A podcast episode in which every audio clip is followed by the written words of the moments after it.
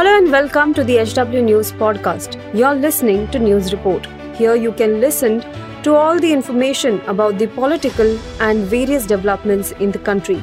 Follow this podcast now to stay updated. At HW News, we have been delivering news that matters to you. Our goal is to present you with information that stimulates conversations around topics of larger public importance that are often lost in the noise of shrill prime-time cacophony.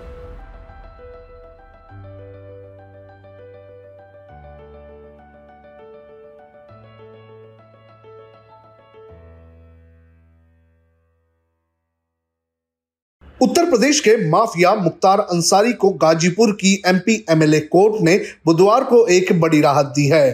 Court ने IPC की धारा 307 के मामले में मुख्तार अंसारी को दोषमुक्त करार दिया है। आपको बता दें कि मुख्तार अंसारी पर हत्या की साजिश रचने का आरोप लगा था।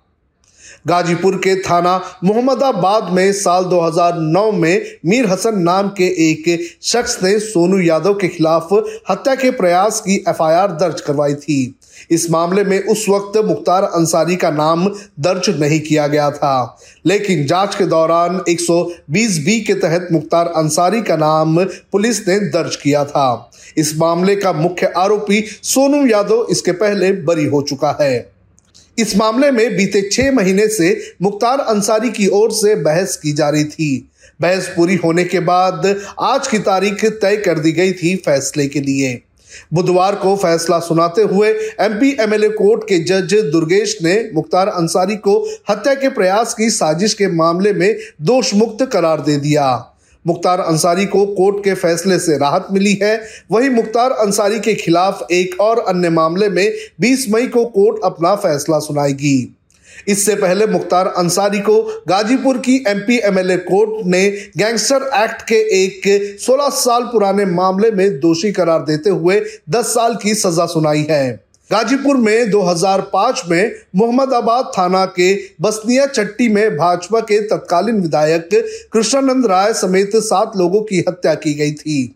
इस मामले में अफजल अंसारी और मुख्तार अंसारी पर 2007 में गैंगस्टर एक्ट के तहत मामला दर्ज किया गया था। मुख्तार अंसारी इस समय बांदा जेल में बंद है। मुख्तार अंसारी जुर्म की दुनिया का एक ऐसा नाम है, जिसकी दहशत उसके जेल के अंदर रहने के बाद भी कायम रही है। बाहुबली व पूर्व विधायक मुख्तार अंसारी बीते 18 साल से जेल में बंद है। इसके बावजूद उसका नाम किसी न किसी मामले में सामने आता रहा है।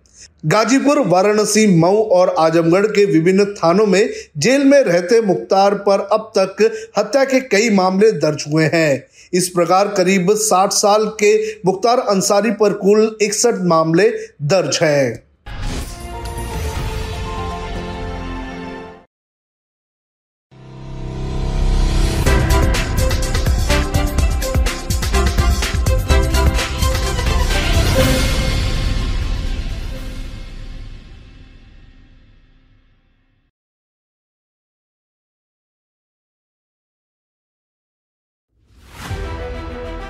If you like this episode, please rate us with 5 stars right now. HW News podcasts are available on BingePods and all other audio platforms.